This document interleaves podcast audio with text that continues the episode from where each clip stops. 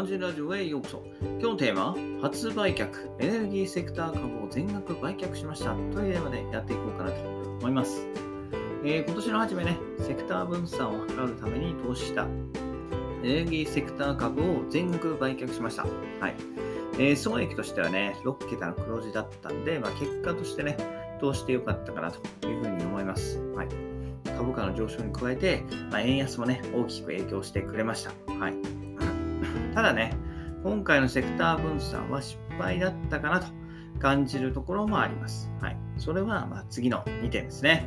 はい。1つは、売り時を図るために株価が気になってしまう。2つ目が、均衡株の売り時を逃してしまったこと。だこの2つですね。はい。こう、やっぱりね、セクター分散はまああくまで一時的な投資であって、まあ、高配当株のように持ち続けるものではないと私は考えています。株価が値上がりしたら売るというね、こうシンプルな、えー、投資方法で、えー、お金をね、入れてはみたんですけど、まあ、そうなるとやっぱり売り時を測らなくちゃいけないので、毎日ね、株価をチェックする必要がありました。まあ、正直ね、毎日株価を確認しているようでは、まあ、私はね、株式投資との距離感が近すぎると思っています。株式投資をやってること自体忘れるくらいがまちょうどいいと言われておりますので、まあ、インデックスとか高配当に投資してきたこれまでは株価はね、えー、ほとんどチェックしてきませんでした。それこそね、こう毎月の資産状況の報告の記事を作るときぐらいですよね。あとはラジオを作るときぐらいで、えー、むしろね、1ヶ月に一度でも多いかなと、えー、考えていて、え、毎日株価を確認するのは私にとっては異常な頻度だというふうに思います。なんとかね、早めに売り抜けたいと思い、エネルギーセクター株に関しては、え売却を今回決定いたしました。はい。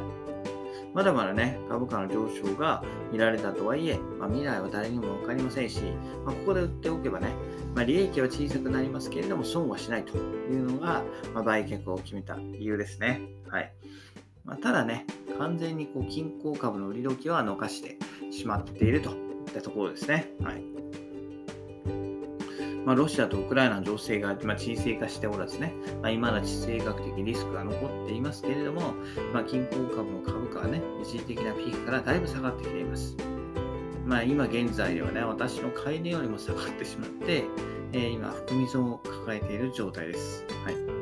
このまま落ち続けるかどうか、ね、損切りしてしまうかどうかは悩みどころですけれども、まあ、損はしたくないんでね、なるべくホールドし続けようかなというふうに思います。はい。ね、今後の情勢変化とアフターコロナでの宝飾品需要の増加に私は期待しております。はい、ということでね、今日の最後のまとめなんですけれども、まあ、インデックス、え高配当株投資から今回初めてセクター分散投資を経験してきました。まあ、個人投資家としてはね、決して悪くない挑戦だったかなと思います。まあ、老婆寄りなんて絶対しないと思っていましたけれども、仮に金庫株がもっと値下がりし続ける状況では、まあ、それもやりかねないなと改めて実感しました。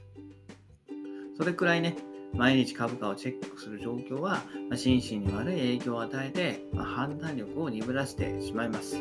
というのを私は今回セクター分散で学びました。まあ、習うより慣れろ。これは投資にも当てはまる格言かなと思います。今後はね、おとなしく元の路線に戻って、に注力していこうかなと、改めて思った次第です。はい。といったところでね、えー、今日は発売却、えー、エネルギーセクター株を全額売却しましたというテーマでお話ししてきました。それではまた明日、バイバイ !Have a nice day!